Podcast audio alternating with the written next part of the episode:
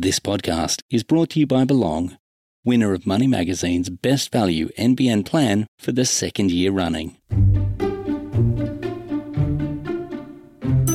Hi, and welcome back to Property Unpacked, the podcast that unpacks the hot topics of property and explores how they affect you. I'm Adrian Lowe. In this episode, we're looking at a relatively new concept rent with the option to buy. It's begun in one city and could be headed to one near you soon. Then we examine the effects of the federal budget measures for the property sector.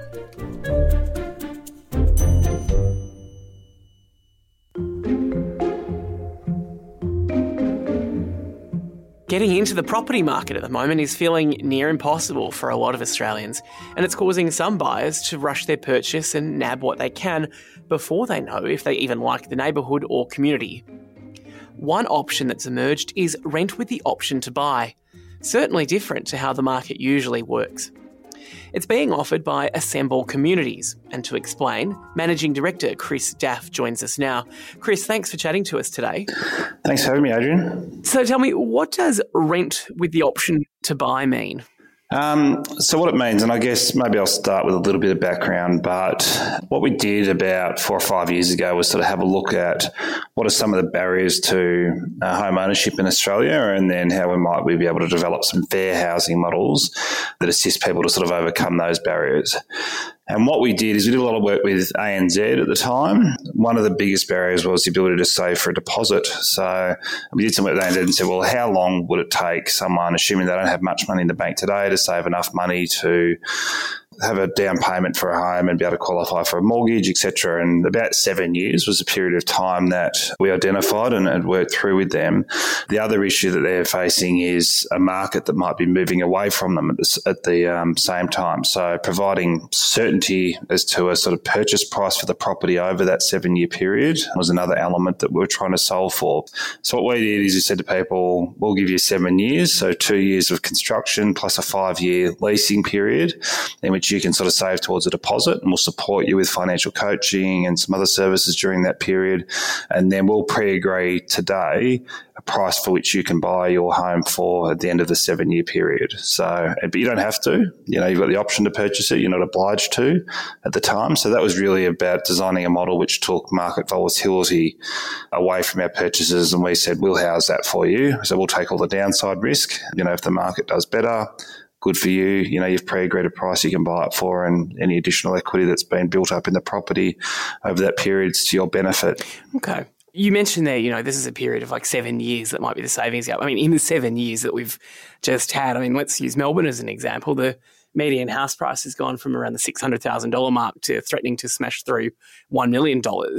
So there's been, as you say, a big shift in the market and people probably are looking for some degree of security, which I guess is what you're saying that you kind of offer. Yeah. Yeah. So that, that's a good example. Over that, that seven year period, the market's gone up sort of on average 40 to 45%. So, you know, if that occurred again, and, you know, we're not saying whether it sort of will or it won't, a buyer in an assemble project would have over 30% equity, you know, in the property at the point in which they chose to purchase from us. So, so the price that they pay would be sort of 30% below market value at that time. And that all sort of sounds a bit speculative, but the main thing for us is saying we like that because that means people are more likely to be able to afford to buy their home. And we sort of done our job to help get them into home ownership. But it's really about saying, you know, is it realistic for someone who's on middle income to be able to keep plugging away and saving where they say, well, seven years ago when I started saving, I only had to save sixty thousand dollars for a ten percent down payment. You know, now all of a sudden I've got to do hundred thousand dollars. So I wasn't ever really working towards that goal. So it just sort of feels like you know the market just keeps moving away from me. So yeah, our model really does solve for that and saying, well, you know, you've got a fair period of time to work away, um, you know, at a deposit and you know what that sort of that end goal is.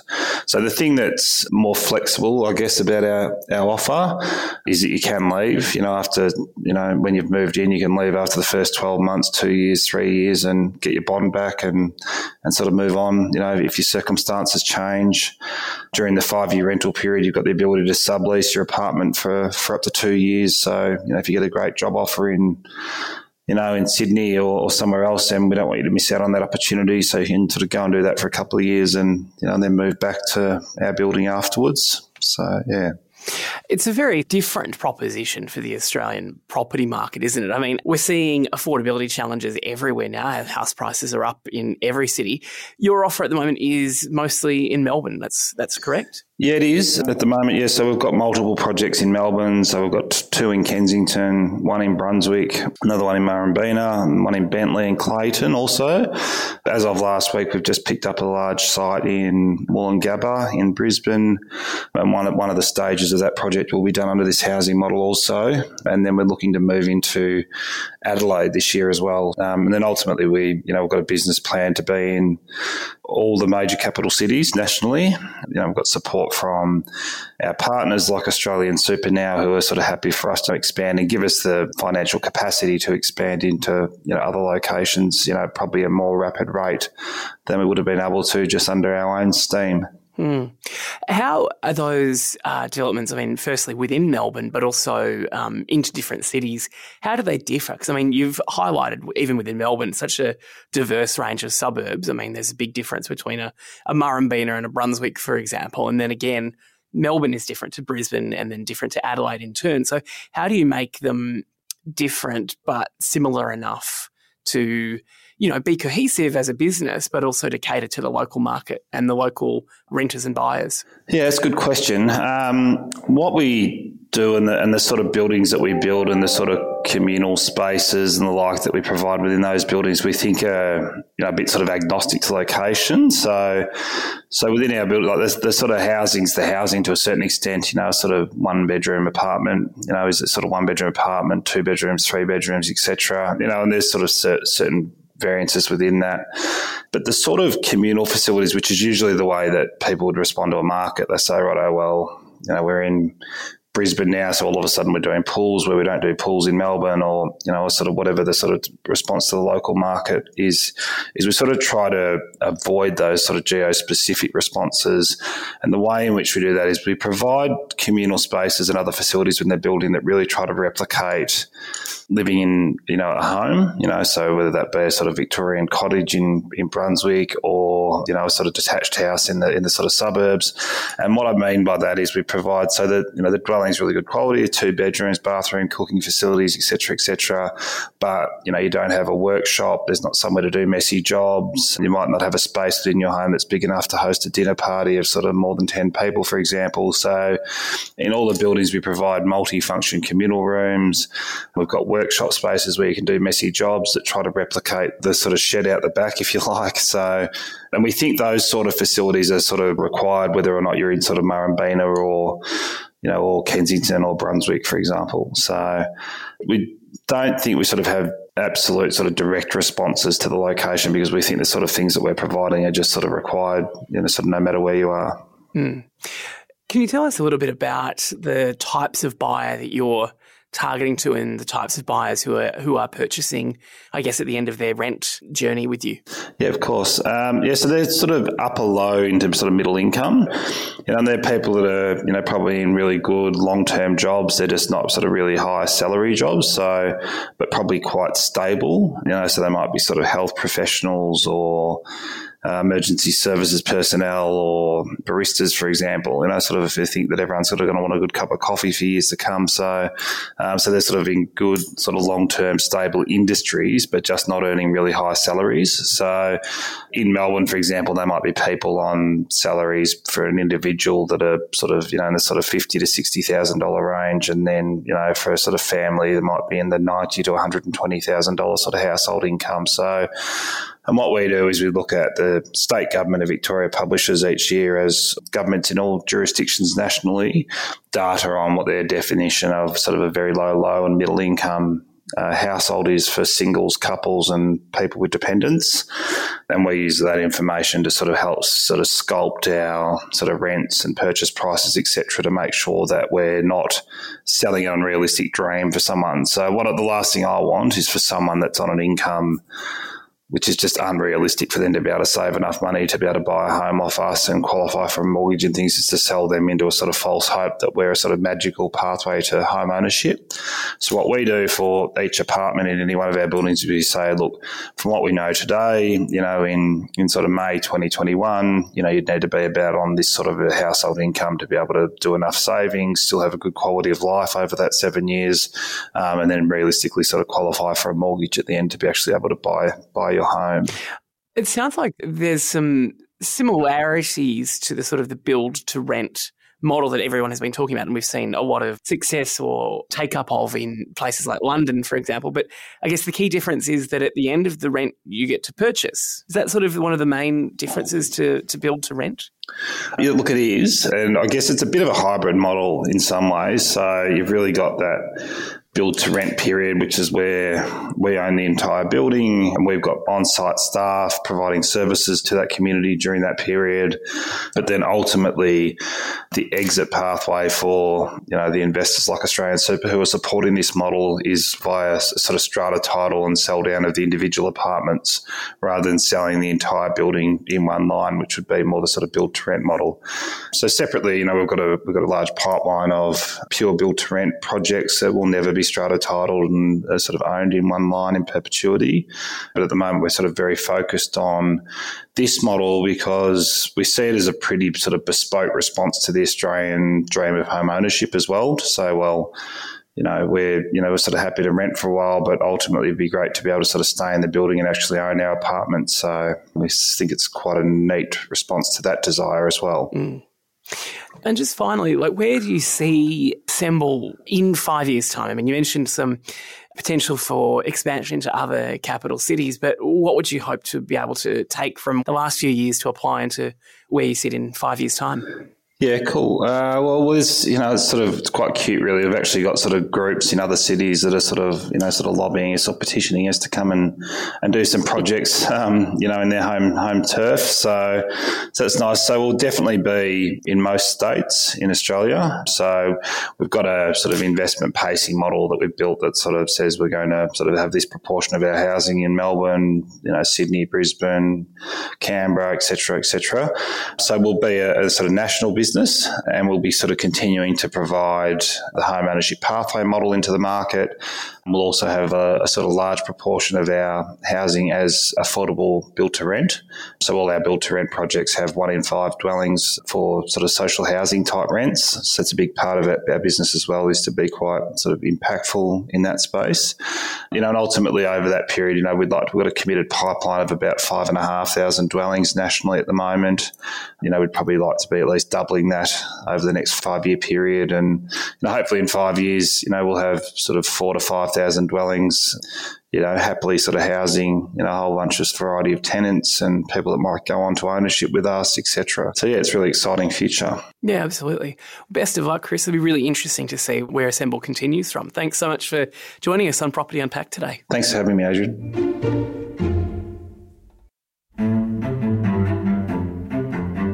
It was a bit of a mixed bag for property and housing in the federal budget last week. The first homeowner super saver scheme has been extended, and there's incentives for single parents and downsizers. Critics, though, say it's too heavy on demand and far too light on supply. To get into the detail of what was announced and what it will mean for the market, we're joined now by Domain reporter Kate Burke and Domain deputy news editor Elizabeth Redman, who've pored over the budget papers. Welcome to both of you. Thanks for having us. Lovely to be here again. so, Kate, talk to us about Home Builder. It's been reasonably popular as a policy, but it's not a forever thing. Yeah, so Home Builder is really where a large chunk of government spending on housing is going at the moment. We've seen more than 120,000 people having applied for the grant, which of course was giving out offers of up to $25,000 for a new build or renovation. And we saw that launched last year amid the pandemic to help support the construction industry. So basically, they've seen up to four times more people take up the grants than they were expecting. And that level of demand prompted the government to extend the window in which people had to start their construction. It was originally six months that they had to, to get work started, and that's been extended to 18 months. And the budget noted that that should see a bit more of a leveling in the, in the rollout of that construction activity. Now, HomeBuilder is expected to unleash $30 billion in residential construction activity, but the budget did warn that that activity, as well as the strong run that we have been seeing in the property market in terms of rapid price growth, they're not expecting that to last and that we could even start to see dwelling investment fall from as early as next financial year because what HomeBuilder has done by giving out that incentive for people to get work started sooner rather than later. It's brought forward a lot of that construction activity that we might have seen, you know, next year or the year after. So the government is, it is on the government's radar that because HomeBuilder has brought forward that amount of activity, that we could start to see things slow down um, in the coming years once those HomeBuilder grants have worked their way through the system. And it's interesting too because HomeBuilder really was pitched as a construction boost at a time when there was some difficulty in getting a lot of construction stimulus. But there's been some interesting discussion, which we will get to later on, about whether there could be more effective construction stimulus. And interesting that there's some forecasts about even house price growth starting to slow down over the next little while. Yeah, so it was really interesting to see in this year's budget that the government did note that they're not expecting those rapid price gains that we've seen across the country to continue. We've got borders shut, so obviously we don't have the demand from new arrivals coming to the country. And they also noted, particularly for the apartment market, that we are seeing a change in what people want in homes and that we don't know what long term impact the pandemic and the rise of remote working could have. They noted more people are looking to those homes in middle and outer ring suburbs and regional Australia, and that could weaken demand for the apartment sector. And that pullback in demand in turn could soften the amount of construction activity we are seeing for units across our biggest cities. And HomeBuilder was one of the big factors in the budget, wasn't it, Elizabeth? But uh, the first home super saver changes are also a bit of a signature policy, I guess you could say now, of Josh Frydenberg's. Absolutely. And something that um, the government has really emphasised over the last few days is um, how much they value the idea of home ownership um, and how much they want to expand home ownership to people who um, aspire to own their own homes. Um, uh, because obviously, you know, over time, home ownership in Australia has been falling um, as uh, house prices have risen over the past several years. And so this is something that there's been quite a lot of focus on. One of the ways that they've gone about doing that is by um, expanding the First Home Super Saver scheme. Basically, the idea of that is that it helps people to save more money to buy their first house. And so that's kind of very much in keeping with this idea of aspiration or kind of, you know, work and sacrifice and, and being able to save more towards a home. The scheme has been expanded to $50,000. It was previously 30,000 and the way that it works is that rather than getting paid and saving your money into a bank account, you save that money into your superannuation account. Now you might think, what's the difference, right? You know, why, why would I bother putting it in one account rather than the other? And that reason is that um, the money that goes into your super account, you don't pay very much tax on, whereas the money that your employer pays you into your bank account, you pay more tax on, basically. So for most people on uh, average incomes, they would, uh, if they get paid $100 into their super account, they'd pay 15% tax. So they've got $85 of their own money.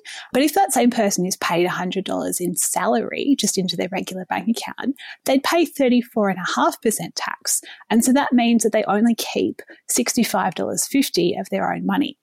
So basically, by moving that money into the super account rather than the bank account, somebody is $19.50 better off for every $100 that they're paid. And so over time, if someone is able to take full advantage of this, uh, you know, save the full 50 grand, you know, maybe over five years, rather than even if they put it in, you know, a bank account with a great interest rate, of which there's not very many at the moment, they'd be more than $10,000 better off, according to some modeling by Canstar, the financial comparison platform. So effectively, if someone kind of has a savings plan, you know, knuckles down, really takes advantage of this, they get an extra $10,000 in cash in this tax break from the government, and then they can apply to take it out and to buy a home.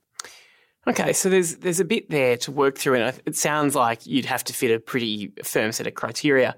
Kate, the government has also brought in a, a slightly similar policy to an extent there's an ability for single parents to call on the government for assistance to buy a first home as well. Yeah, so they've brought in this measure called the Family Home Guarantee. It's sort of similar to what we saw rolled out last year in terms of the first home loan deposit scheme. And so, what it will allow up to 10,000 single parents to do is they'll be able to borrow with a deposit as low as 2%, with the government going guarantor on the loan, thereby allowing them to avoid paying lender's mortgage insurance. And so from the 1st of July this year, we'll see those 10,000 guarantees start to be rolled out over four years and be eligible to single parents with dependents who want to build a new home or purchase an existing home. And they don't actually have to be first home buyers for this, for this scheme. They can have previously owned a home as well. But where the first home loan deposit scheme is limited to those with a deposit of at least 5%, this will be eligible to those who only have a 2% deposit, of course, subject to an individual's ability to service a loan. But yeah, so it will be interesting to see how many single parents do look to take that up when you are borrowing with a deposit as low as 2%, you're obviously borrowing quite a lot more money.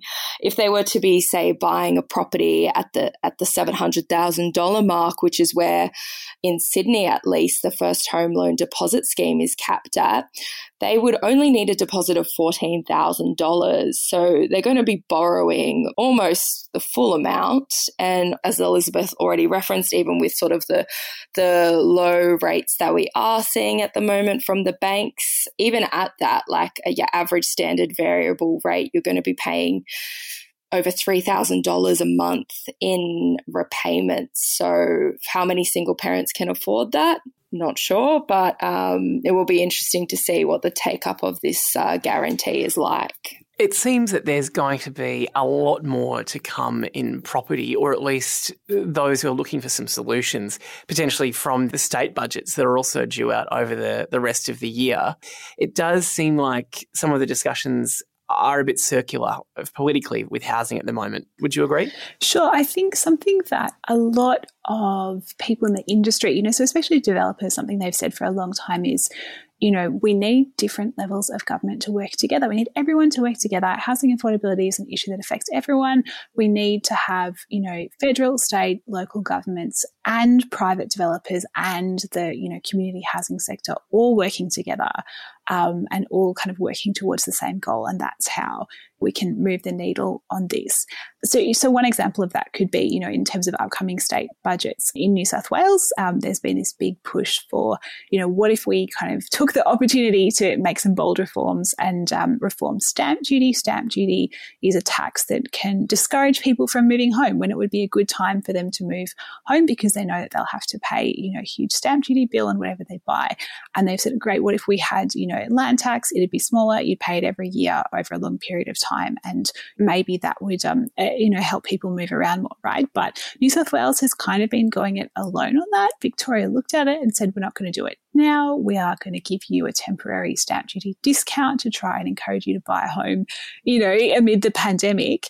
But th- there would be a, you know, a great chance for, I think, different levels of government to say, hey, let's work together on this. You know, what if, what if National Cabinet got together and said, you know, let's work on stamp duty, let's do that in a coordinated way rather than different levels saying that's up to you or up to you what if there was um, some way that we could do that together? I think that that would be a real opportunity for buyers and sellers.